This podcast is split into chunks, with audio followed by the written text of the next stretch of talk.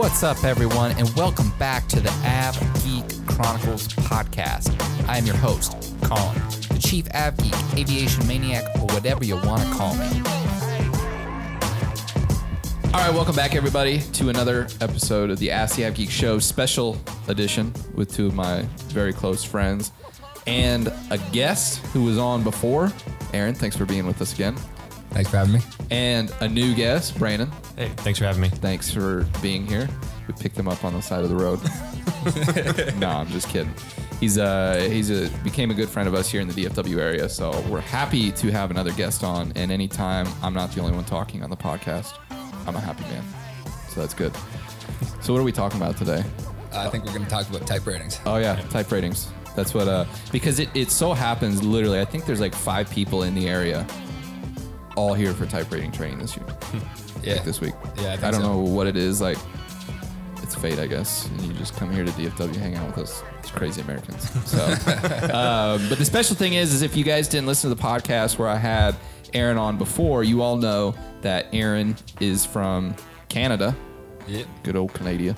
Canada. Um, and then we got Brandon representing the United States. Um, and it's kind of this is going to be kind of cool because we're going to talk about type ratings from two different perspectives. We're going to talk about it from the Canadian perspective and what you've experienced, especially being as a new pilot, um, and then from your experience, you know, kind of uh, what it's like over on the cargo side because you're a cargo pilot, and we'll let you uh, introduce yourself here in a second too.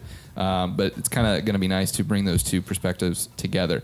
Uh, so I'm going to let both of you guys reintroduce. Well, Aaron, reintroduce yourself. But let's start with Brandon. How about you introduce yourself? Tell the audience where are you're from. What do you do? Yeah, my name is Brandon Mosso. I'm from uh, Frisco, Texas. Used to be a small town, but no longer is. I don't know. It's a big town. yeah, now. it's a big town now, uh, but it's basically here in the Dallas area. So I'm a local boy, and uh, uh, I started flying in. Oh gosh, when was it? 2001, I think it was. I was 10 years old. Uh, went through all my certificates and ratings. Got uh, got my instructor certificates. Um, and then I began flying corporate about five, maybe five years ago, four years ago. Uh, did that on a contractual basis in the Gulfstream 100. So I actually hold an SIC type in that, um, and I can go more into that a little bit later once we. So for the people that may not know what S, what is SIC? So I'm sorry, for? SIC is second in command. Uh, so essentially, you're certified to sit second in command. But uh, in the U.S., we have some rules um, that make it such that you don't actually even have to have an SIC type to sit right seat in some aircraft in some operations. I know that's a weird deal. You know, this camera is really throwing people off. Everybody's looking at the camera now. like we should be looking at each other here. Exactly. Come on, Yeah, come on. man, throw a camera in here. Yeah. Yeah, look at that. It's dynamic. habit. I got, me. we got the habit of the God. camera. All right, So- continue. all right, sorry, it's a podcast, not a. Uh, yeah, it's Yeah. not a. Video podcast. Come on. all right, well, I'll ignore your I'll ignore your camera. and I'll just, just- I'll just look at you through Yeah, yeah, yeah. YouTube.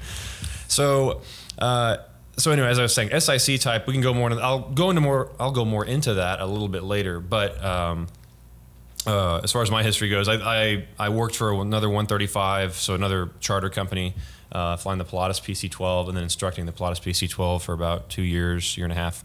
Uh, and then I recently, six months ago, got hired flying the 767 um, with an outfit up in the Upper Midwest. But the the cool thing about kind of your background is you didn't. I mean, you didn't start in aviation until pretty much after college, right? Yeah, I got well. I got serious about it. Um, I, I got my private when I was 17. Okay. Uh, and I flew for leisure for the next couple of years until I earned enough hours, and en- enough people said to me, "Hey, man, you, you- you really seem like you enjoy teaching people how to how to fly. You should Uh-huh. become an instructor." So I think I was like 22 uh, when I started started to go down the professional pilot route more Yeah. than just doing it for fun on the weekends with your buddies. Let's reintroduce you, Aaron. Let's. Uh, I think. I mean, if people didn't listen to your uh, to your episode on the podcast, I mean, what's your back? I mean, because you. I mean, he's got a good story, but you got an even crazier story. How the heck you got to? I mean, literally, like people like we'll, we'll get to it here talking about the type rating thing. Um, but I mean, you're still relatively in your hours young, like so it just makes the story Yeah. even crazier. Yeah. So how about just in a in a very like I don't know synopsis version of your whole story? Let's let's just reintroduce yourself to the audience. Yeah, you bet. So, uh, so I'm Aaron David from the great state of Canada, and uh, I'm down here uh, currently in Dallas, um, eating barbecue and learning to pl- fly a new airplane. So, pretty excited about that. Um, yeah, soon enough, we're going to turn you into Texas citizen, and you're just going to move down here. That's right. Nothing, nothing wrong with that. That's what I'm saying.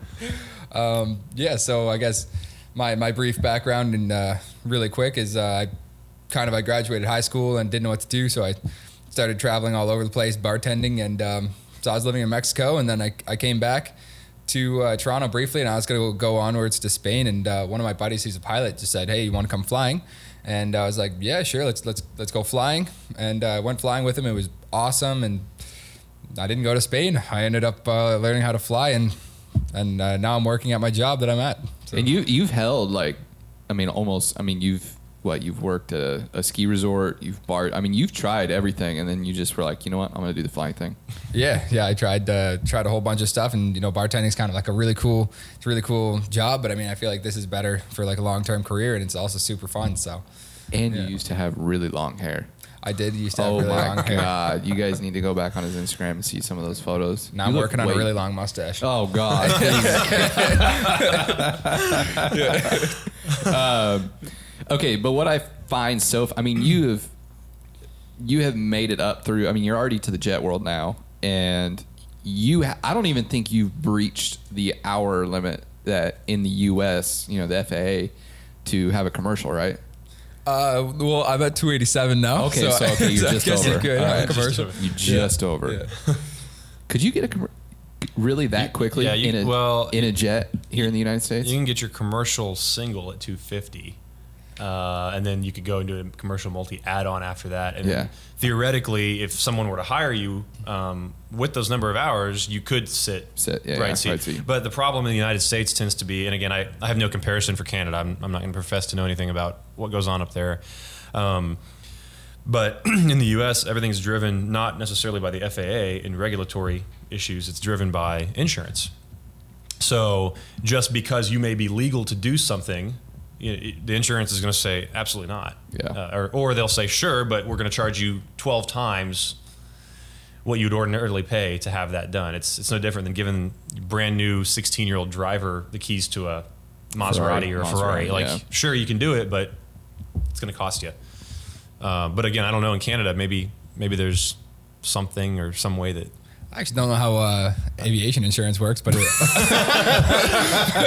well, weird note about that. is, If you're 16 years old, you're cheaper to insure on a Ferrari F430 than you are on a Honda Civic because we go we go based strictly on number of accidents. Uh, That's related the to way. number of So I insured guess here in the. U.S. too. That's know. that Yeah. in the car insurance world. That's really is that really the case? It is. Yeah. Oh well, I was making a poor analogy then. In my, in my that's why like that's why people complain about car insurance so much is because the average at least the average american drives a standard car that there's thousands of them out there Right. and that's why they have to pay such a high insurance rate but if you went out and got like a I don't know, uh, Mercedes AMG special, whatever. There's only like 10 of them out there.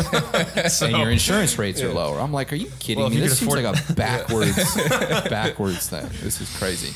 Um, so you're down here in DFW Yep. for uh, for type training. That's it. What what aircraft are you doing type, type I'm on? on the Gulfstream 280 now. And this is your second round through type training, right? Yeah, this is my second round. Uh, the first one was down in Florida, TRU Simulation for the um, King Air 350 type.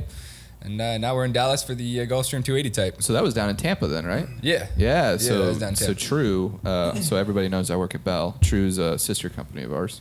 Oh, sweet. Um, so is Beechcraft. yeah. Did you like flying the Beechcraft? I love it. Um, I love it. Hopefully, I still get to fly it. And um, yeah, no, no complaints at all about that plane. Except it's a little slower than the one you're going to fly right now. It's just a tad slower than Maybe the just a little less smarter too. just a smidgen. All right. So tell us about uh, tell us about the 767. What's been your experience so far uh, so far with that? Before we get, we get into kind of you know how type training works.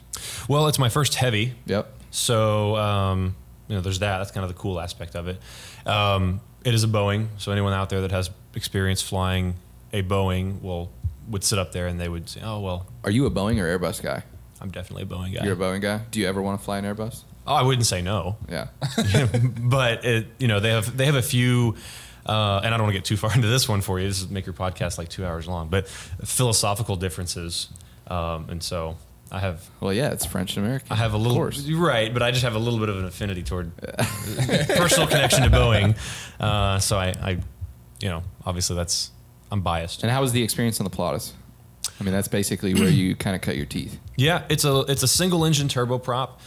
Um, it is a fun airplane. Uh, you look at it and you're like, you, you don't realize, hey, you can put eight people, a bunch of bags, and uh, a lot of fuel on that sucker, and it'll still get up into the mid 20s relatively easily. Um, the company I flew for, we did, we were part of what was called the Essential Air Service. So we flew to towns that um, would otherwise have been unserved by the commercial airline industry. And that's a program yeah. formed by the government, right? Correct. Yeah, It's, it's the funds. Um, and again, I'm not going to profess to be an expert at it, but it's, the funds are distributed by federal DOT in collusion with the local and state governments um, in order to provide air service to these small towns that are otherwise out of reach. So did that, and that put you guys at a 135 operation? Yeah, so we were, we were 135, but if you uh, looked at us from the outside, you almost wouldn't know that. You'd almost think it was a 121. We we had um, the same jump seat privileges. We had the same security clearance privileges through KCM. We um, you know the uniforms didn't look any different uh, than a normal 121 carrier. Uh, we actually had a code share. My company had a code share with one of the major airlines. oh, Uh, really? Yeah, cool. so you could actually book with one of the major carriers and and uh, fly on us. so, so on the corporate side, do you do you have those same type of privileges up in Canada, or is it kind of because you're on the corporate side, you're just a you're just a regular person when you want to fly commercial? Uh, yeah, I can't talk um, to all uh, companies, uh, corporate companies, but um, for for the most that are just corporate flight departments or whatever, yeah, we have no direct connection to the airlines or no code shares, anything like that. So So when you you joined corporate, I mean, because after you got your commercial, you just wanted to work, exactly, yeah. and I mean, is it, where do you want to go now? Like, is it still just go down the corporate path, or Well, I want to fly this jet. this looks wicked. Yeah. Uh, it's gonna be a lot of fun, and then well, I- it flies pretty much itself, right? Yeah, ba- basically. um, and then yeah, after that, I'm I'm pretty much open to uh, whatever happens in this industry. So yeah, You'll be flying flying taxis at some point. aerial I don't- I Uber know. driver. Yeah, aerial Uber driver. yeah, I- I mean it's crazy, right? Like, what do you? Okay, so being a cargo pilot, I mean, Yep. you know, what do you think about companies like Amazon trying to trying to start, you know, their own stuff, moving things through the air? Well, I mean, this is America, right? So everyone, it's kind of the world is kind of yours for the taking. Yeah. So uh, I'll say it doesn't surprise me. Uh, I don't. I mean, it, as with anything new, um, or I shouldn't say anything new. I should say when a, a company that is relatively new is getting into a realm that they may not have had as much experience uh, in in the past. Um, there's going to be a lot of head work. There's going to be a lot of hurdles for them. Um, but you're not, or they, I guess, would not be, if you're using Amazon as an example, uh, they would not be in reinventing the wheel. Yeah. Um, it's, you know, it's just a matter of jumping through the, through the regulatory and uh, other hoops. So, Well, and the FAA is super slow about Right. changing their regulations, anyways. And I mean, except for like Part 107 type stuff, I mean, there's really no, there's no drone regulations out there. I mean, there's nothing. right. It's uh, it'll be interesting. Yeah, I mean, there, there's a lot of little. Um, people always ask me these sorts of questions about air taxi stuff and, and drone stuff, and I say, well, you know, for one, I, I I'm not really a drone guy. I Yeah. mean, I've used them, but I am not. I don't use them on a daily basis or anything. Um, but there's a lot of things. You know, when you're not in this industry or when you don't do this for work, you, there's a lot of things you don't know what you don't know. Yeah. I guess is a good way to put it. Um, there's just so many little subtle intricacies that can cause big problems. Well, and know, let's it's be like- let's be honest, right? Like we're really far away from some type of aircraft moving transport, you know, cargo transport from Dallas to South America. right. I mean, like I don't even think. I mean, you You can't even about drive. pilot, pilotless, like on its own. Oh yeah, like autonomous Yeah. vehicles. Like Yeah. we're so far away. I mean, you can only get your Tesla 400 miles or something like that, right? Yeah. Like, come on, let's On the be, road. Let's be real here. All right, let's jump into actually why we're here, why we got up early this morning to talk, um, because your sim, you uh, your sim training kind of eating up our night. But uh, no, I'm, ju- I'm just kidding. I'm playing. Um, we're here to talk about type rating. It's something I'd love to learn more about. I mean, you guys are both kind of experienced in uh, in different areas. Um, you've done two type ratings, three. Yeah, this is my yeah, I've done two. This I've done, now done two type rating courses, but Yeah. it's a total of four types Okay. that it gives you. And then So- you, this is your second. Yeah, it's gonna be my go-around. second type. Okay. Um, let's start with the, the Canadian. Let's start with kind of what is your experience with with type ratings? Um, like from the get go, from your first one, how did the first one go compared to the second one? And All maybe, is there different rules around you know Transport Canada type things versus FAA, or is it kind of all the same? Um, all right, yeah. So so basically, um, we're doing our type rating down in, in the states, but uh, we're still under Canadian regulations. So when we do our check ride, we're not going to be doing the FAA ride. We'll be doing a Transport Canada ride, and uh, therefore the Transport Canada check examiner has to come down for um, for the ride, and it's just slightly different than the FAA guys, but it's, I mean, it's more or less the same deal. Um, kind of one of the hardest parts about it is before you actually get the um, authorization to come down here, we have to go through the uh, what is it, the alien flight training program Oh, or really? something. Oh yeah, and What's, so what's that entail? so it's first you got to you know put in all your your details, your passport or whatever, get uh, get that accepted by the uh, the U.S. government, which works when the U.S. government is open, and uh, that doesn't work as well I, when it's well, not. I don't even know if they work when they're open. To be honest, let's let's be real here.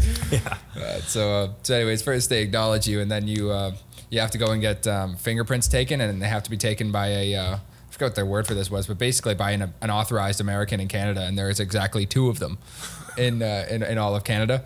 So Two of them, yeah, there's two of them. So um, and they just travel around taking people's fingerprints. no, you you got to travel with them. Oh my gosh, I want to do that job. That's it. yeah, no kidding. So you go to their office for their. Uh, Seriously. So where is there? Like what? Uh, what province is it? Uh, it, it was outside of Toronto in a place Okay. called Scarborough, which I guess kind of is Toronto, but um, really it's in the middle of the nowhere. It's just uh, it's like like an Asian food market, I guess. And then like on, I'm not even joking. You're like it's an Asian food market. sketchy. And on like the fourth floor, you go up and it's like the like the, the guy's office. I mean, it's it's actually there. There's like you know a whole bunch of pilots all standing there, you know, waiting to get their fingerprints taken. But Everyone, everyone's literally in the same boat. Just oh yeah, everyone who's who's doing their training in the states has to do the exact same thing. all right. So so you you did that, and then you're lot. Basically, did you have to do that for both type ratings then? yeah, I did. I So did. they don't once once you do it once, they they don't just keep it and accept it. You have to keep going back every time you want to come down and train. Well, this time they uh, they accepted my old um, my old fingerprints, but I still had to go through the whole process. Yeah. Again, with the exception of uh, the fingerprints, and So- it takes two, three, four weeks. And so you get down. I mean, it's a kind of a crazy story how you actually got the opportunity to do it. But you basically, I mean, how how quick was your turnaround from them? You know, come back saying, "Hey, you want to go to, like you want to go to type school?" Like, Yeah, I mean, I mean, you were just telling us like only a couple days, huh?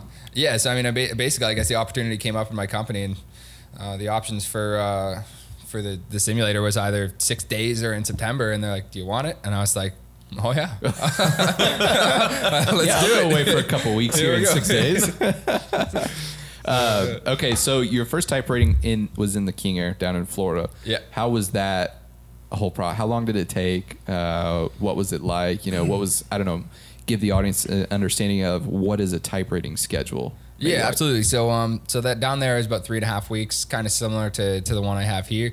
Uh, the first, I, like eight to ten days, are going to be ground school, and uh, that's covering all your systems of your aircraft, your limitations, uh, really any questions that you know you're going to ask the um, the instructor about it. And then from that point, you're going to be moving into your um, simulator sessions, and that's uh, basically the first session is you know familiarizing yourself with the aircraft, doing some some you, know, you might get off the ground, you might not, and then it just progressively gets harder and harder. So then you start doing your air work, and then by simulator three and four, just you know every time you go into that simulator, the plane's going to be broken continually, and uh, it's just it's just dealing with emergencies continually. And I mean, maybe you know some of the listeners don't understand, and I, I mean, you guys can both chime in on this. But I mean, the reason why you don't get type rated in like a physical aircraft is because you just flat out can't do everything, and it's just way, a it's way more expensive to do it that way. I think two, that may be the biggest. yeah. hurdle. um, but I mean, go through. So so far, you know, in both trainings, I mean, how much do they fail on you? You know, throughout the throughout the sim process. Oh, I mean, it's uh, you have your required fails, and you know, the um, the common ones are like you know engine failure right at V one, or uh, generator failures. Really, all the all the things that that make it a bad day in the air, and uh, you just go through all of those scenarios. But you, But- you said something while we were sitting around uh, while you were eating breakfast, and you said, "Well, uh, you know, it could be a really bad day, but it's still a good day in this aircraft because of all its capabilities." Yeah, that's the that's that's the Gulfstream. I mean, yesterday what did we have? We had an engine failure, a dual gen failure, and like ailerons weren't working. So every- everything everything failed. But there's just so much redundancy um, in that aircraft that I mean, even even a terrible day in the in the air is still still okay. You can still make it. You know, it's it's just really good to get that exposure to uh, a potential problem. So, for your type rating, what I mean, what was when you did your first one? What was it like? What was the process? You know, was it pretty much the same, or Well, so my first one was, like I said, it was an SIC type. So we did, or I did, all the training uh, other than the check ride, and the reason for that was because um, in a sim or the real time? in the sim, In the sim. in the sim, yeah, uh, you can actually get an SIC type without having gone through the formal training and Okay. sit right seat in a Part 91 operation and basically be the gear swinger. Um, but you you wouldn't know you wouldn't know anything about Yeah. the aircraft itself, having not done training. Uh, but I was fortunate enough to do that. I, I got a job actually at Flight Safety um, a while back. It was a number of how many years ago it was, um, and they hired me to sit right seat to be the quote unquote co-pilot for single clients that were coming through for their recurrence or, or whatever tra- kind of training they were doing.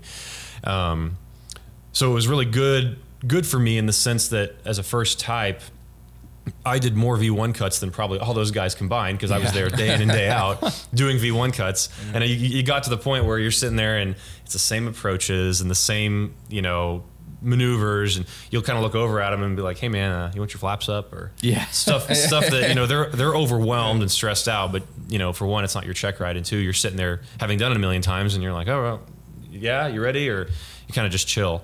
Um, so that was my first experience, my first type. Do you think that was a good experience to start off with? You know, Yeah. going through all that, getting all that training, and just kind of understanding like how how much work you know you Yeah. have to do as a pilot. Oh yeah, uh, and it also showed me the differences between you know like the U.S. I, I sat for Canadian check rides. I sat for EASA uh, guys from uh, Austria and Germany come over. Uh, anyone that, that had a uh, Gulfstream 100, I I'd sit there in the right seat for them if they needed a second guy.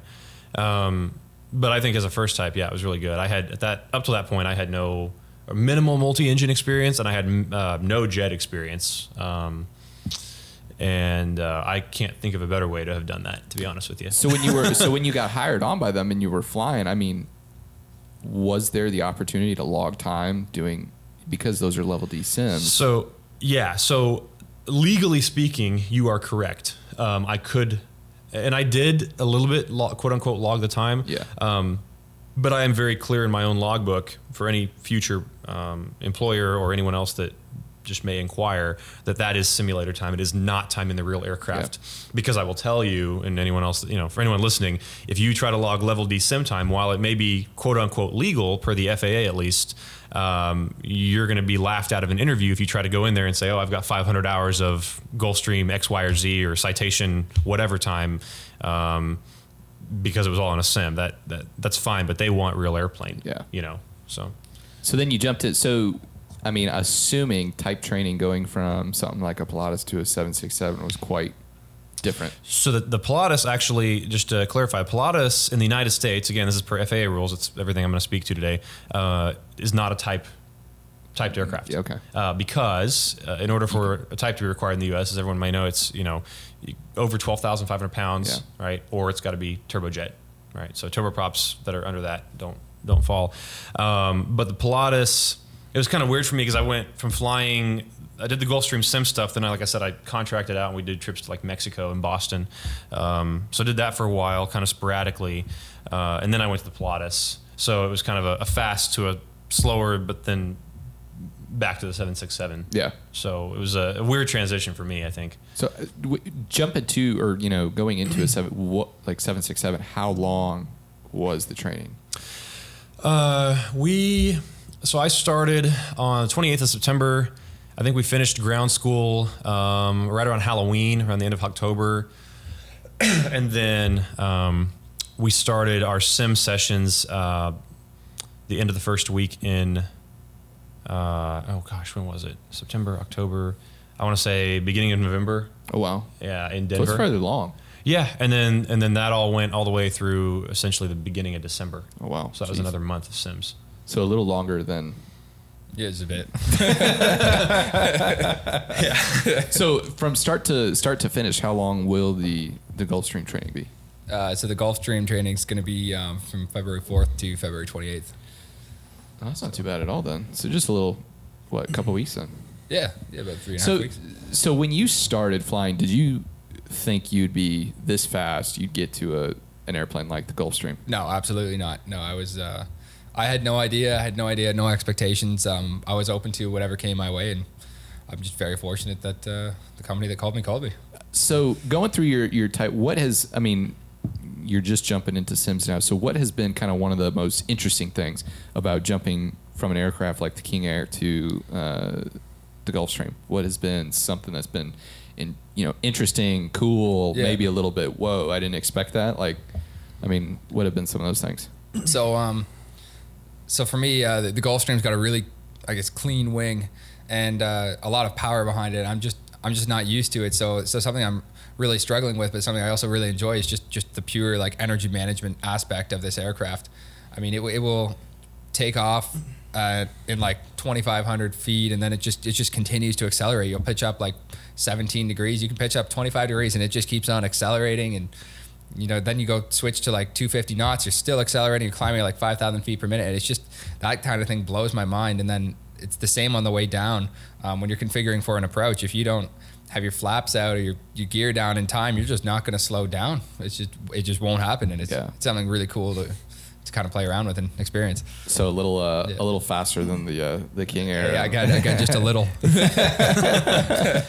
Um, do you, so do you have any do you have any experience in other other jets then? Like maybe just as like a passenger in the corporate world, or has it just Um, been King Air and Yeah, it's, it's, it's been the uh, the King Air and the um, 280. Um, I did get the chance to go in uh, an Embraer Class D sim and a uh, 737 Max Class D sim, and so that was cool. Um, but I mean, I wasn't there for a type rating. I actually didn't even have my pilot's license at that time, so Mm-hmm. that was just my friend, you know, because I guess he had a, a connection to that, and it was a yeah, that was a fun time.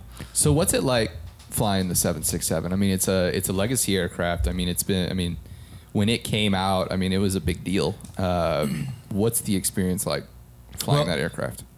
As you might find with much of the commercial world, everything everything is automated. Yeah. Um, we spend very little time actually flying the real thing.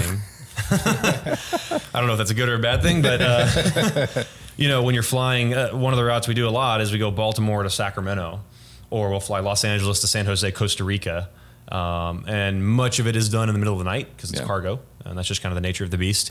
Um, but I don't think anyone wants to hand fly at 37,000 feet over the Rockies at four in the morning because that's just not that's not exactly my good my idea of a good time. Yeah. Um, But no, that's Like, it's- I mean, you bring up an interesting point, right? And that's what I love about this podcast. How I'm bringing so many different uh, aviators to it. I mean, we have a we have a corporate pilot and we have a cargo pilot. And what's that on the cargo side? You know, I think we kind of talked about it when we uh, over dinner last week. But why did you decide? You know what, cargo? I'm going to go into that. Like, Well, it's I, up to this point I had done passenger. I had done uh, corporate essentially the whole time, and then I was I still am. I still flight instruct, um, but I'd never done cargo. yeah, Um, it's just a whole nother world.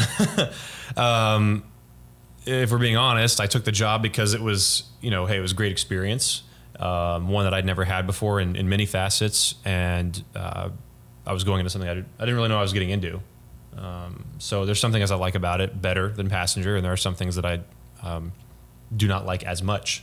But what are maybe some of the things you don't like as much? I mean, in general, I mean, if you fly a 767 for cargo operation or you fly it for uh, American, I mean, you're still flying a 767. True. Flying the same aircraft.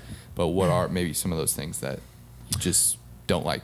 Uh, we like for our operation in particular, you know, we're flying um, on the well. Again, this is most of cargo. You're flying on the backside of the clock. Yeah. So it's uh, a very shift work type of of deal. So I'll spend 17 days of work or 15 days of work a month, and forget the commuting aspect from Dallas to, to my base up in the north. Um, you have to get your body on a schedule where it's like, hey, you know what? I'm going to sleep until 9 p.m. Wake up at nine. Wake up at nine 9:15, and then I have a 10 p.m. hotel sh- uh, the shuttle from the hotel to the airplane, Yeah. and then we have an 11:30 departure, and we're gonna fly L.A., Mexico City, sit on the ground for an hour and a half, unload and reload, go to Guadalajara, unload and reload, back to L.A., and you get back to Los Angeles at nine in the morning, and then you somehow with you know it's L.A. with traffic and people outside talking in the hallway and people uh, you know someone construction worker doing a jackhammer on the street outside, you have to find a way to sleep Yeah. you know, um, and that is contrary to, contrary to your body's normal circadian rhythm. Um, but then you go home for 12 days, and now you have to be a normal, Normal person. human being, yeah. right? So this that back forth, I really don't like. So is your schedule going to change much now that you're going to the to the 280, or how are things going to change? I mean, you're probably going to be doing a little longer flights now uh, Yeah. in that type. But what what do you expect uh, flying that aircraft to be like now? Um, well, I mean, I, I really never know my schedule. I don't know at all when I'm going places. I don't know where I'm going. Um, I've heard we do have some cool trips coming up, but you know nothing's confirmed, and uh, I don't really know until usually the night before. But I, I do suspect that this plane's going to be going obviously a lot a lot further than the King Air would. Um, hopefully we get some Atlantic stuff. Hopefully we get some South America. That would be really cool to experience. Um, the international operations aspect would be sweet, and uh, I'm also really hoping that I get to fly the King Air as well. this is a funny thing. We talked about this last week over dinner. What is the age difference between you versus all the rest of the people in your in your no? And guys, no, like this is serious. I mean, this is what's so cool about Aaron and kind of his story. Like, what is that age difference between you and most of your class? Uh, you know, uh, that's going through the same training. Okay, so uh, there's me. My uh, sim partner is 37, and uh, the rest all have gray hair. Oh That's uh, that's insane. I mean, so okay, so from your side, I mean, you're you're a young aviator as well. What's what's the average age on the cargo side that you're usually flying? Oh with? gosh, I mean, well, it's still commercial. It's still Part 121 for anyone that's uh, listening in the United States and, and know about 121 ops. Um, I'm definitely one of the youngest guys there. Yeah. I, I don't know that I'm the youngest. Uh, I, I turned 28 last week, uh, but I'm certainly in the probably the bottom five youngest guys there. Um, So what's that? Uh, I mean, we had Sergio on a couple weeks ago. He's fairly young. I mean, what's that like being, you know, on types flying with the older generation? Um, I mean, is it the same? Do they, you know, do they kind of expect the same? Is there any, you know, different treatment? I mean, what's what's that like being so younger? But I mean, that's what's so great, right, about this whole. I don't know. People say pilot shortage or whatnot, um, but you know, people are starting to move out and retire. But in the day to day job, what's it like interacting with all these people? I would say most guys are pretty receptive and respectful of it. I wouldn't say that anyone has been. Um, I mean, you always have bad apples in every bunch, of Yeah. course, right? Um, but it's not like people talk down or are demeaning in any way because I'm younger. I think they get in the cockpit with you, and within 10 minutes, they can figure out pretty quickly whether you know What you're doing? Or what not. you're doing or not. Yeah. You know, and they know you've been through training and you've been through IOE and you've passed everything. And so at a minimum, you, you've got to, you know, I don't know, you know, oh, you passed something, uh, how much credence that gives you. But, um, you know, it was a 121 check ride and, uh, you know all the same call outs they do and everything in 121 world uh, and to a lesser extent in 135 world is standardized um, so that you can get in there with that guy you've never met who may be 35 years older and you both are on the same page the entire time from startup to shutdown So, so from your side, I mean, because you guys are a smaller operation. Yeah. Um, after you get done with your type rating, I mean, when you go back, is there going to be a, a little more, a little more training inside uh, the aircraft and getting kind of, kind of used to working with like a captain and everything? Well, like in my mind, I'm kind of always learning. Yeah. Uh, kind of, I'm, I'm always in training, and Well, uh, right, because they say you know if you're not if you're I mean we were talking about what I experienced last night, but I mean if you're not learning something in aviation every single day while you're flying, I mean you're probably doing something you're doing something wrong for yeah, sure. Yeah, definitely. That's a, a bit of a slippery slope to have that attitude. Oh no, I know everything. Well, there's people out there. that think they do. Yeah. Well, again, it's those people that what I say it's they don't know what they don't know. Yeah. That's really the problem. Guys with uh, you can cop it up to inexperience or just having a big head, but yeah, it's that's the people that end up getting themselves in trouble. And it, I mean, do you think for the most part, when ego gets in the way, that's where mistakes are made? Yeah, that's certainly a big part of it. Yeah. Um, it's if you look at an accident chain, and as an instructor, I've I've um, spent a lot of time looking at analyzing accidents and making my students, primary all the way up through um, prospective commercial guys, look at accidents, you know, learn from the mistakes of others, right? And you find that ego usually is a big part of it. A lot of time we call, a lot of times we say get their itis, but the the one common thread you find with accidents is that it's like a um, trying to align a bunch of Swiss cheese that have, have the holes in it, you know. So so on nine nine days or you know, excuse me nine times out of ten. Um, it may be fine to have that big ego because the weather's good and there's no mechanical anomalies. Uh, ATC didn't do anything funny to you that you didn't expect. Uh, and so the chains, as you call it, um, or the Swiss cheese model, whichever one you prefer to use, um, does not align in such a way that causes that accident. But on a particular day, enough things go wrong, whether that's two links in the chain or 50, uh, at some point, that'll be enough to quote unquote complete the link and cause an accident. And ego is certainly a, a big part of it. Yeah. You know, in this industry. And that's just kind of inherent to being a pilot. I think a lot of us have have that type A personality. So going through type training, I mean, you guys have kind of you've obviously flown different aircraft and you've done your training in different places. What has been so far? I mean, for you, what has been the most fun thing? Because I mean, if people don't realize, I mean, type training is not easy. I mean, it's a lot of work. It's a lot of time. Uh, it's a lot of studying. So, what has been uh, a positive or fun thing that you've experienced so far in type training? Um, honestly, I, I actually I think it's awesome. Uh, it really gives you an opportunity in the simulator to touch all those buttons that are like you'd be scared to touch in the real airplane because you know you don't know what they're what they're going to do, and that's kind of the the whole thing. I, I get a lot of enjoyment out of actually understanding how all the systems in the airplane works. What about you? Uh, until I flew a 767, I'd never actually done a Cat 3B approach ILS or ILS approach. Okay, I so, for the that's for fun. the young for the young people out there that don't know what that is, explain to them what that is. essentially it's an auto land. Uh, the 730, uh, 737, 767 uh, can land itself. Um, not at every airport, not under every condition, but um, At the airports where that at the airports Where where it's- where, yeah. it is where the equipment supports it. The air the airplane, the airport, and the flight crew both all three have to be certified um, to conduct a Cat two or a Cat three operation. So if anyone out there doesn't know what that is, um, um, if you look into um, like an instrument flying handbook, you read up on ILSs. There's the standard ILS is half mile and 200 over, right? That's Cat one, we call it. Um, that's kind of the the golden standard to what everyone trains to in a Cessna when Yeah. they're getting there getting their working on their instrument. Uh, beyond that, you have decision heights that are lower for Cat two, such as like 50 feet, or for Cat three, um, there is no decision height. It's we Yeah. call it an alert height. Um, in the airplane, we just either have a HUD in some aircraft, which we do not in 7.6, so it cannot we can't hand fly. It has to be a what's called a coupled approach, where the autopilot does it. Um, we have three autopilots, and so when you go into that approach mode, the airplane does a lot of cool, fancy stuff to protect itself. And there's in the event that there is any failure, the electrical system goes into what we call triple isolation. Um, and again, it's just to it's it's having that multiple level of redundancy, doing something that is so um, that would otherwise be kind of dangerous. Yeah. Uh, and coming down, and the airplane just decides it's going to flare for you, and it, it'll roll out, bring the throttles back for you, uh, and all you have to do is go into reverse, and at 80 knots or below 80 knots, we apply manual braking. But That's it. the the the Gulfstream does a lot of you were you were telling us that I mean it does a lot of those same type of thing as well, right?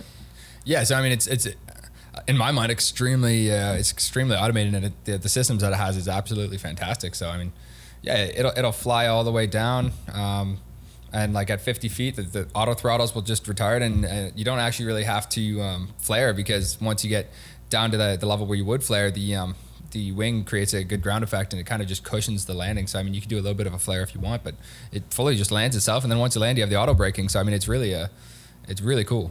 Maybe they need to do that on the Cessna. I could really, I could really used some, you know, auto landing at some point. No kidding. Um, okay, but there's one question that I've noticed through some some podcasts where it's just kind of a guest and I. Um, a question has been brought up, and it's an interesting one, and I don't know why keep people keep asking it, but uh, and it comes from a lot of international folks. Is people are going through training, and then they ask the question of, would it be smarter to get some type of type training before I get hired, or wait to get hired then get the the type training, you know, from the company? What's your yeah, opinion? Yeah, so I actually get messages like that all the time Yeah. on uh, on Instagram. People asking, you know, what type should I get um, to get the best job. And I, I'm just thinking, uh, I'm coming at it from the Canadian perspective, and I believe uh, that the American is very similar, where you don't really pay for your own type rating. You you get hired at a company to work for a certain uh, plane or to work on a certain plane, and they will they will get you your type rating. Whereas apparently in Europe and, and Asia and India, it's actually very common to um, pick you know some plane that you want, pay for your own type rating for it, and then apply for uh, a job as a first or second officer, fully qualified on the aircraft. So I mean, I think it really depends on what region you're coming from. What's your take? Yeah, same thing. Same thing. Don't get me fired up on it. Actually, I mean, I don't know what the No, standard. I want to. I, I don't. Let's get you. Uh, I, let's I don't. you I don't, up I don't know what the standard is in other countries, so I can't necessarily speak to what people do or do not do over there, and I, I don't want to give off the perception that I'm trying to, you know, um, slam somebody for what they for what they have done or what they were thinking about doing. Yeah. Because again, I can only speak to the United States, having given my experience here as an aviator my entire life. Um, but kind of goes along the same lines of people who get a fresh flight instructor certificate or a fresh commercial and even in this industry where it is, you know, some people say, quote unquote, it's a pilot's market, um, they are hurting for hours and they are so eager to, to not have to pay for hours anymore as they had been doing up to that point.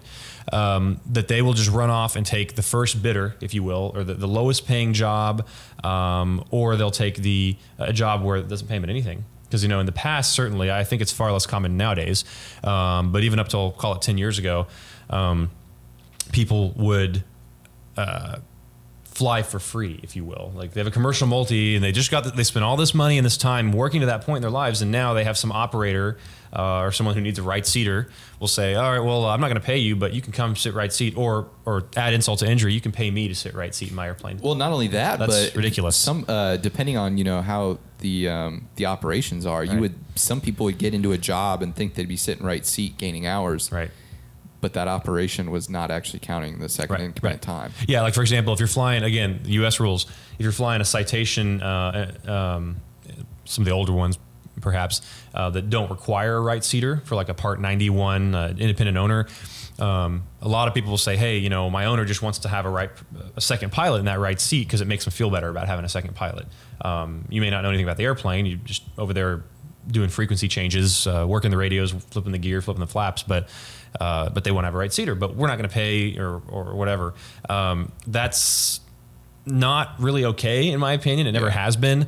Um, I certainly agree. I'm not saying that everyone is entitled to a, a fairy tale unicorn job when they get a wet commercial, um, but be paid what you're worth. I mean, if that's a hundred dollars a day, um, do something that is commensurate with your level of experience and be compensated accordingly. So that's Yeah. that's that's what my opinion is. I'm not I'm not saying that.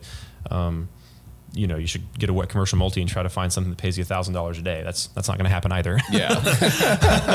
so uh, well, yeah, because I think there's you know there's there's some young kids out there that are I mean they're looking at the aviation field and the Right. opportunities that present itself, uh, but some of those opportunities, I mean, you really have to grind your teeth. Right. Cut them, and Sure. I mean, it takes a long time to. Uh, it's not an overnight thing, Right, and, and and make no mistake, I certainly, you know, I flight instructed. I flew aerial tour flights in the Texas heat in July, flying people around even at six in the evening when it, it's still uh, 97 degrees out and in Celsius. What is that, 38? You're complaining about this. And I'm complaining. no, but I'm just saying, you know, I flew Cessnas around downtown Dallas. That's how I earned a lot of my hours on top of flight Yeah, instructing. Uh, Come back here in mid July and we'll show you what the heck Yeah, hot is. yeah. Be here in July. Come to Winnipeg in uh, January. Oh heck no! Heck no! Uh-uh. I, So- lived in, I lived in the Midwest. I'm not doing that. So so anyway, you know, I, I certainly I had my fair share of uh, you know quote unquote paying my dues, if you will, um, but you know again I was I was paid what was what was it thirty dollars a flight or something. Uh, well, it was I considered to be a very fair wage. Yeah. Um, given what I was doing. Uh, so, but to answer your question in short, I know I'm long winded, but to answer your question in short, no, it is not normal in the United States to pay for your own type. Certainly not today. Um, certainly not in 2019. Well, and you'd hate too. I mean, you'd go and invest all that money in a type rating, and then get nothing out of it too. Right. Yeah. The, the other thing I, I can tell you is that it's like, um, you know, so I, I have a seven six type. Great. That's wonderful. People look at me and they say, "Oh my gosh, that's so cool. That's so awesome. Lucky you." Whatever. I uh, and I and I say, yeah, you know, it, it, I'm really fortunate to have had uh, to have gotten hired um, doing what I'm doing. But if I were to quit tomorrow, I have since September, um, you know, because a lot of that was again training. I didn't get out on the line until you know mid December. Um, I've got what 120 hours, 150 hours in a, in a 767. So that's great, but any other employers would say, well, it's not really a lot of time in the aircraft. Yeah. So just because you have a type, don't be misled to think, okay, now I'm now I'm golden. That's that's not true. A, ty- a type with no time and no experience um, is not worth too too much. So, So, kind of ending off this whole this whole topic of type ratings. You know, for you, um, you know, I mean, actually for both of you, I mean, being young, for somebody who's coming out, you know, has a commercial, maybe have gotten their first job, but they haven't gone to type school yet, uh, but type school's on their horizon. You know, what's some advice that you would give to them going into their their first type training? Um, okay, so so uh, I'm I'm coming at this as a very very new inexperienced pilot, but my first type rating, I went there with 200 hours. I just had my commercial, and uh, more so than the aircraft, I struggled with actual just hard IFR knowledge. Um, just because when you're doing your instrument rating, you're only going up to 3,000 feet. It's all simulated. Whereas uh, in the type rating, they instantly expect you to be, you know, a proficient pilot. And uh, so my type school, for me, at least my when I was doing my King Air, wasn't wasn't just learning how to fly a new aircraft. It was actually learning how to fly a new aircraft in an IFR environment. In, environment, I can't even talk. Um, high altitude, you know, something like that. So just um, if you're if you have the same situation, me like really, uh, you know, look over those IFR procedures and and try and become proficient at least a little bit in that. And if you know what plane you're going to be going on, study the limitations, study the systems, go in there prepared because it's uh, it's a lot. So maybe going through training, okay, you you know you heed your advice. Uh, you know they study up on that prior to going in. While they're in type training, maybe what are some of the things to watch out for? Uh, and some advice maybe going through the school. Uh, you got to take a break, like check out things to do in the local area. You know, like good bars to go to, restaurants, you know, whatever. Like you can't just be on, on, on all the time. Yeah. burn yourself out. So just always have a good time in life. What about you? Yeah. Some of your advice from for you know maybe younger kids thinking about type school or about going into type, you know what's that advice that you want want to give them going into the training? Uh, so when you first start flight training, I would say no matter what you're flying, um, start making, start getting into the habit of flows. Start getting into the habit of doing things um, in a standardized fashion. And I understand that may be difficult if you're flying around a 172 or a Piper, whatever. Um, but going through a type rating and when you start flying bigger stuff, um, you'll find that everything is standardized, and that's the reason, in part, that that uh, charter and commercial aviation is so safe. Is because we don't do things off the cuff or fly by the seat of our pants, if you will. Uh, everything is standardized, and even if there's an emergency, there's a book for that. There's a checklist for that. We don't guess, we don't memorize stuff, or we do memorize stuff, excuse me, but we don't memorize stuff when it comes to to um, crunch time. Yeah. You know what I mean? And so if you can get down, okay, a good example I'll give you is, you know, a new student who's going through instrument, come up with and, and talk to your instructor about this, your CFII or CFI, but, um, you know, you should get to a point where, all right, one mile prior to the final approach fix, I'm going to go flaps one, gear down, or final approach fix, gear down, or whatever it is. Come up with it and ad- adhere to that like the law. Um, because that will form good habits so that when you do get to type school, you won't be struggling with not only memorizing limitations and trying to learn a new freaking airplane um, that is far more complicated than anything you've probably flown up to that point. You also, when you when you go to, to learn their profiles, um, if you're flying for a, a certain company, uh, they make you memorize these profiles. So when you learn those profiles, you'll be, your brain will be used to saying, okay, this point this, this point that, because that's what it's all about. Yeah. You know. So maybe uh, you know some of the advice that you learned going through some type school, like during training. You know, what were some things looking back? You're like, ah, maybe I should have done that, or you know, ah, maybe I shouldn't have done that, kind of thing. You know, just looking back on your previous trainings. you know, I I think a first type it's difficult. It's it's hard to sift through. There's a lot of information. We call it the fire hose effect. Yeah. so it's really hard to sift through what's important and when, and when is when other things are not as important.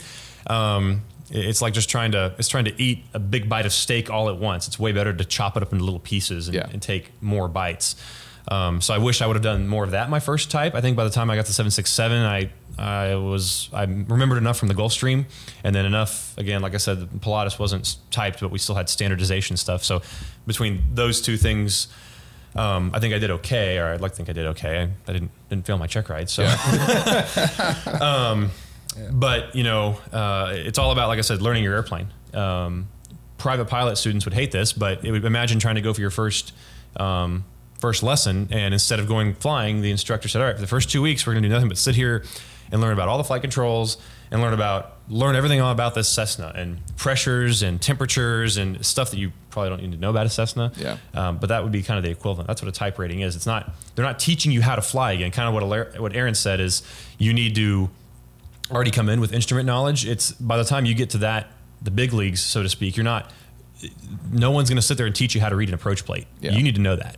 Whether it's Jeppesen or the the NACO, the, the government plates here in the United States, you should know both. And and you know on that on that note, actually another thing that I was just thinking about is uh, for a lot of people coming into a type, it's your first time in a two crew environment. Yeah. And uh, and so maybe if you don't know how to interpret an approach plate the best, you know you need to be able to communicate and CRM and, and work as a team now instead of just kind of doing everything yourself. Right.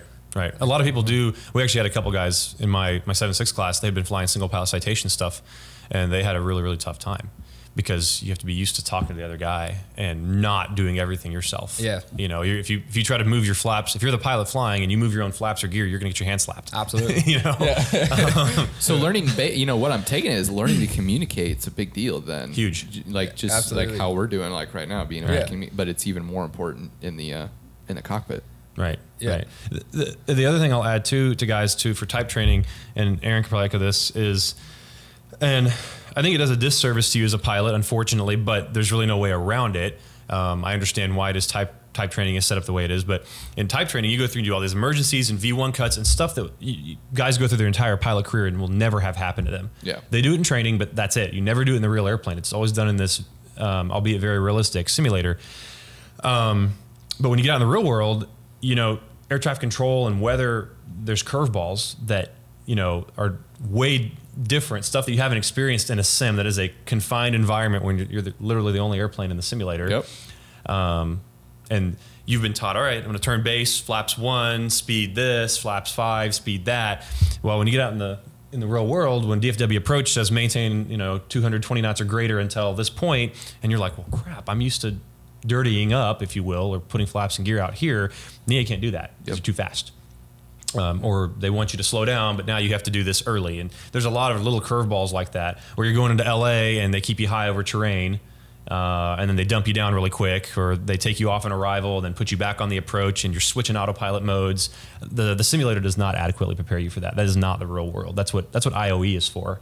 Um, but so if you go through type training, take that with a grain of salt. That everything you're doing in there is to learn the airplane. It's to to experience things under the worst possible circumstances, things that you you hope and probably will never deal with. Um, but that that is not real world flying by any measure. Yeah, I mean, I just experienced that last night as I was coming in uh, to my airport. I was listening on approach uh, with flight following, and some there was a lady uh, on approach. She was telling an American flight to slow down, Mm-hmm. like you know, slow down to 200 knots or something like that. Right. She had to say it three times. She's like, slow down to 200 knots, uh, American blank blank blank Right. blank blank. So I mean, this happens even to the.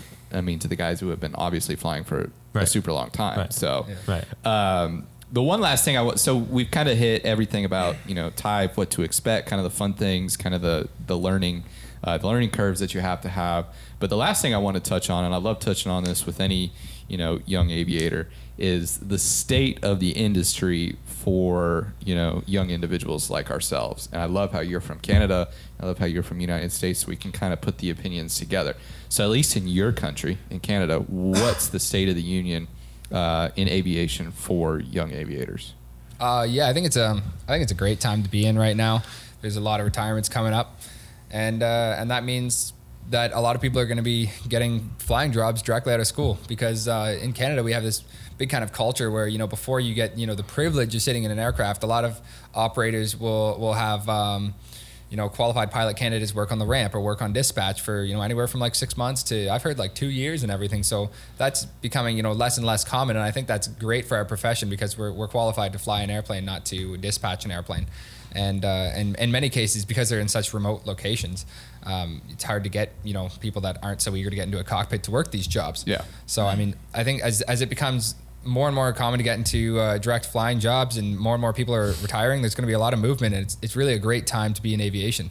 So maybe somebody, you know, to kind of to kind of wrap everything up from your opinion, you know, somebody thinking about going into aviation, thinking about three years down the line, you know, I'd love to to get some type of type training. What is the advice that you could give somebody now, um, you know, that could help them three years from now? As someone who's already flying, Uh, no, somebody new, somebody new in aviation, somebody new who wants a type rating, like well, literally, Yeah. literally starting from zero, looking ahead three years from now. Uh, All right. Well, I mean, it's the kind of the, the, the same as always. Before you really jump, you know, feet first into this, like go for a uh, discovery flight, and if you like the discovery flight, and and keep keep going, get with it, and uh, you know, the more you like it, the the more that you'll be able to become more proficient. And um, as Brandon was saying, you know, just try and try and get uh, systems going early on in your training, and uh, really solidify that, and it'll really help a lot with your type training when it comes to that time. Okay, so State of the Union here in the United States for you know the younger generation of aviators. What's your opinion? Well, first off, it's it's a good time to be a pilot. It's probably better now. Maybe some of the, the older guys that are involved listening to this uh, would agree with me. Uh, it's a good time to be involved. Um, a lot of the stuff we kind of talked about it earlier when I was talking about guys uh, trying trying to earn hours to fly for free and such. Uh, but uh, that world is kind of gone. Um, essentially, it's not. Uh, it's no longer that way. Pilots are. It's all about supply and demand, right? It's basic economics 101. Um, the the demand is there, and um, if you talk, depends on who you talk to, the supply is not. Um, you know, some guys say it's a pay shortage. Other guys will say, well, no, it's actually a pilot shortage. One thing is deni- undeniable, though, is that if you look uh, at stats for the major airlines, and I say major as in passenger or cargo, um, there are a lot of guys in the next five to ten years who will be retiring in droves. Um, I, without looking at the numbers in front of me, I would be willing to bet that more more retirements in the next five to ten years than we've ever seen before. It's Oh, it's yeah. historic. Um, so everyone's kind of bracing for that, if you will. They're they're they're bracing for the impact. Um, what the impact will actually be, I, I think that's yet to be told. I don't have a crystal ball. Um, just like anyone else, we can all sit here and conjecture. We can all sit here and guess. Um, but QOL and pay are certainly better today than they have been in the past. Yeah. Uh, and that's and that's whether you work for a regional airline uh, or a cargo. Um, I mean, even the corporate side is starting to feel this a little bit. They don't have quite the same issues as 121 World due to the mandatory 65 um, 65 year old retirement that, that 121 has. Uh, but they're going to feel it, and they have I was been. to say because people are still leaving corporate to go Sure. to the yeah. to the majors. Right. Well, and and we can get into this big, in-depth discussion of corporate versus majors and um, you know pay and QOL. Some guys prefer corporate, some prefer majors. I'm not going to try to steer someone one way Yeah, or it's all personal preference It's all personal preference. Um, you know, I have my views and I have my reasons, um, but. Uh, but I will say it's a, it's a good time to be an aviator. The one caution I'll give is I, I as an, and this is the instructor in me, um, I really like it when people learn uh, to learn, not just to zip through their ratings. There are schools out there, and I'm not going to name or disparage anybody or any one place, but there are places out there that will offer you, hey, we'll pay us sixty-five thousand or seventy-five thousand or eighty thousand dollars, um, or that, that's what it'll cost you, but we'll get you from zero to hero, i.e., zero to commercial multi or zero to MEI in one year, and just make sure if you are going to do one of those programs, and I understand why some people do, but if you are, make sure you do your homework. Yep. Um, you know, don't just believe what they tell you. Go and, and do your independent research. Talk to people who have done it, and who've been around for a long time. Uh, just make sure you know what you're getting yourself into, both financially and, and in terms of time commitment. Because I mean, at the end of the day, those organizations are still businesses. They're still in this to make money. Correct. Uh, and they're still selling you a product, and you as a consumer need to be aware of Right. what they're actually selling you. Well, and they also know, they also know, um, just like everyone does, that that in aviation, seniority, uh, certainly on 121 World, uh, seniority is everything. Yep. So they know that the clock is ticking. And the sooner you get in and get yourself into a regional airline, or the sooner you get into a major airline, um, the higher your seniority will be, the better your QOL will be sooner, right? So that's what everyone's kind of shooting for. Yep. And so they try to capitalize on that by offering fast, fast, fast, fast, fast. But the, the last thing I would want to see or hear about is someone who went through one of these programs, got very, very superficial or surface level knowledge, just enough to pass to pass, excuse me, pass the check ride. Uh, and then did something stupid um, due to lack of experience or lack of, of actual knowledge, you know, get themselves violated, and now you've got something on your FAA record that isn't going to go away, and now you have to speak to it to any interview in the future. Yeah. You know, so don't do something stupid to, just for the sake of time. Try to, you know, sometimes it's, it's better to slow down and, um, you know, and actually learn stuff instead of trying to zip through. Do you agree with that as well? No, um, not really, because you know I, I I kind of went to a program like that, and uh, what I found is you know it really it's really up to your personal mindset and, and how each person um, you know to basically.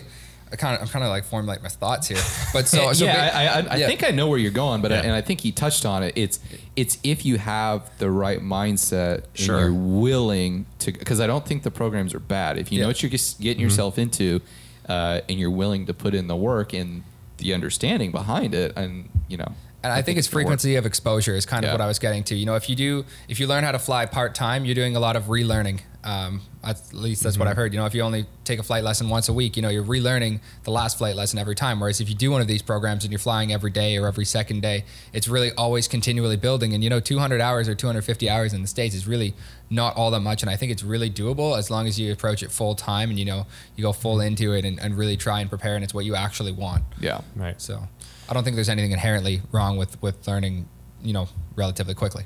yeah, Yeah. Well, like I said, it depends on the program certainly, and it depends. You're right on your personal mindset.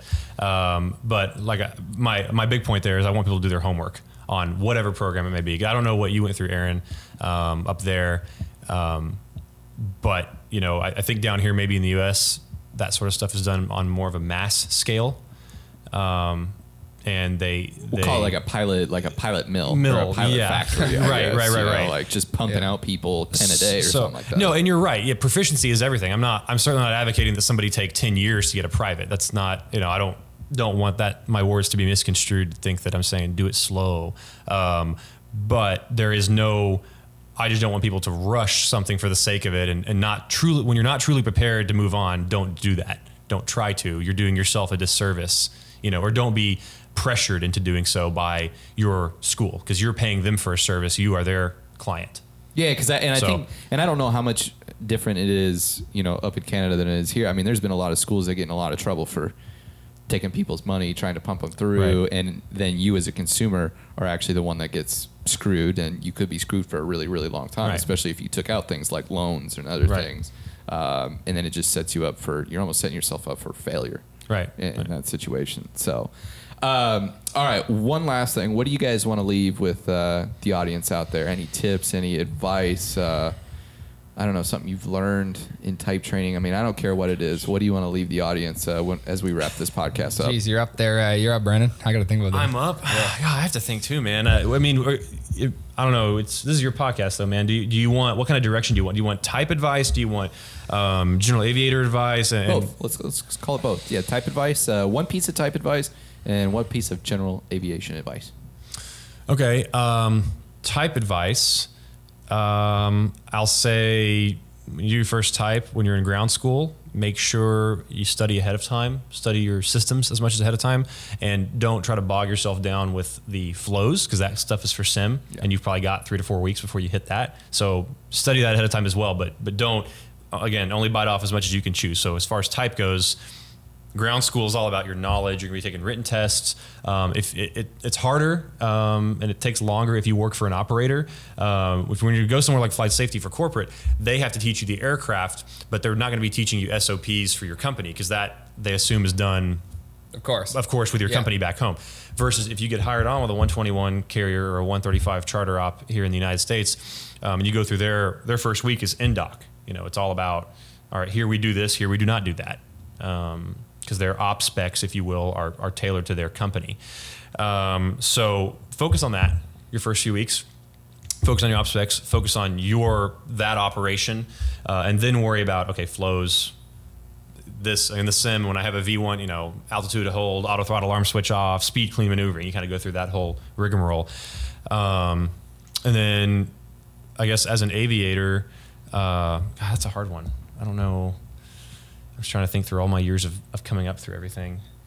Um, if you're trying to learn, I guess my opinion uh, is that you learn best by teaching something. Yeah. And again, I'm biased because I'm an instructor and, and I actually enjoy instructing.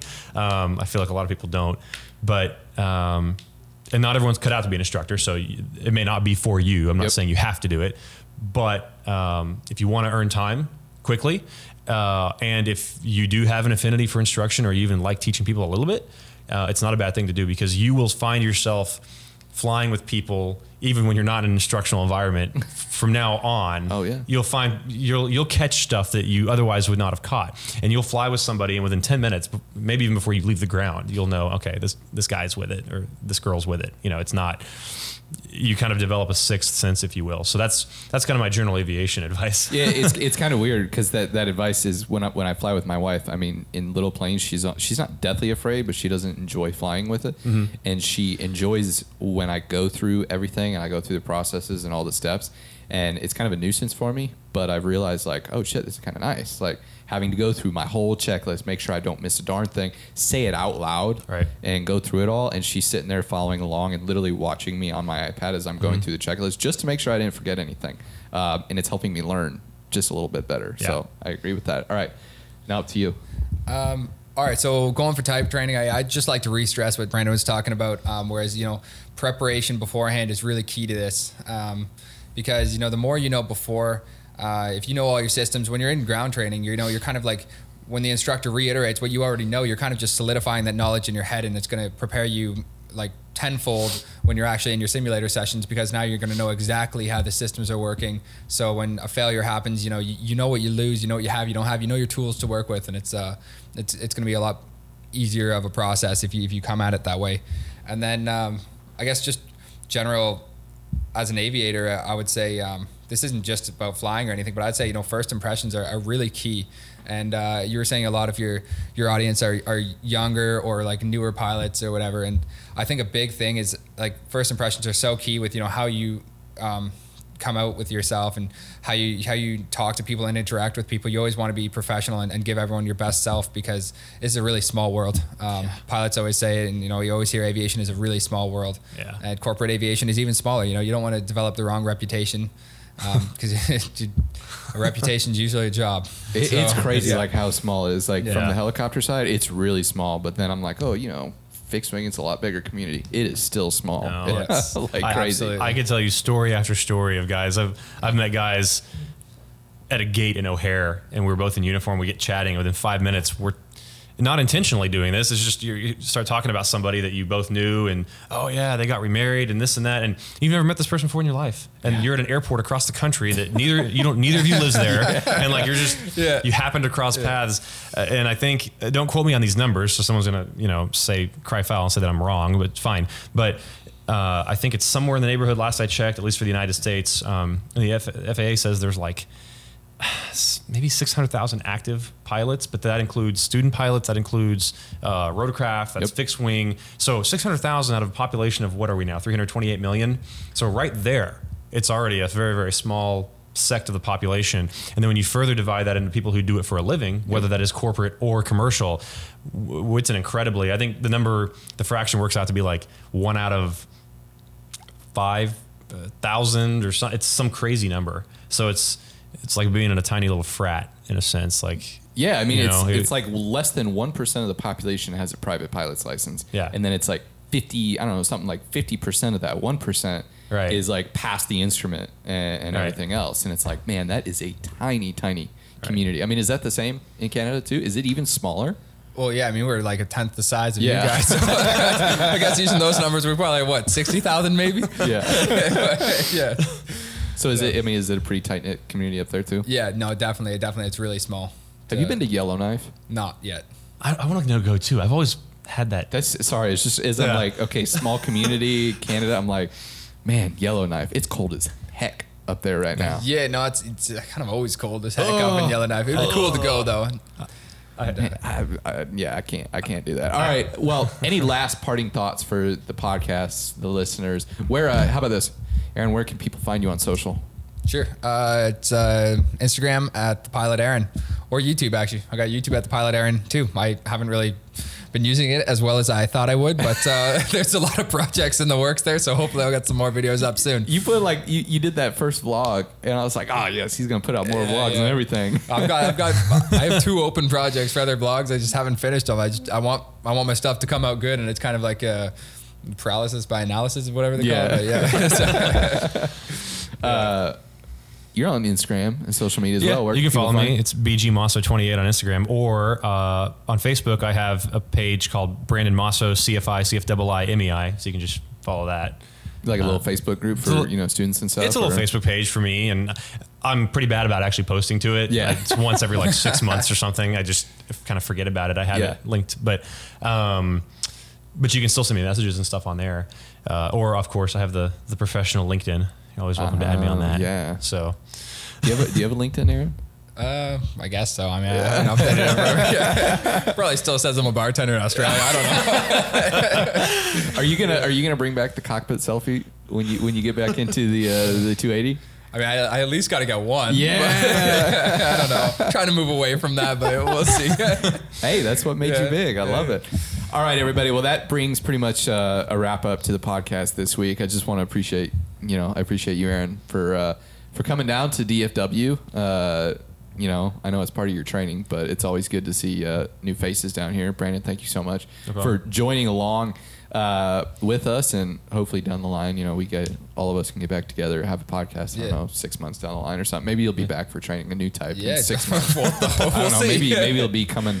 You'll be like 500 hours coming down and doing 747. G- Yeah, 747 G6 G650 uh, ER uh, Yeah. ER training or whatnot. But no, both of you, uh, thank you so much for uh, being a part of the podcast today, talking about type training because I mean that's something I don't have too much experience with. Uh, you know, I know a little bit about the uh, the helicopter side and whatnot, but not too much about the fixed wing side. So I appreciate you guys' course. uh, your insight just for me and, and the audience as well. But for everybody else uh, listening to the podcast, if you guys enjoyed today's episode, make sure you go over to iTunes, give the podcast a rating. Uh, I don't know, leave a comment what you thought about Brandon or Aaron. I don't know, be nice. don't say don't say anything mean. Uh, we appreciate the five star reviews. We appreciate the good comments because your comments are uh, how we build the content around this podcast. So make sure you go uh, leave the rating uh, after today's episode. So thank you again for listening, and we will see you next time on the next episode of Av Geek Chronicles. See ya. Let's go.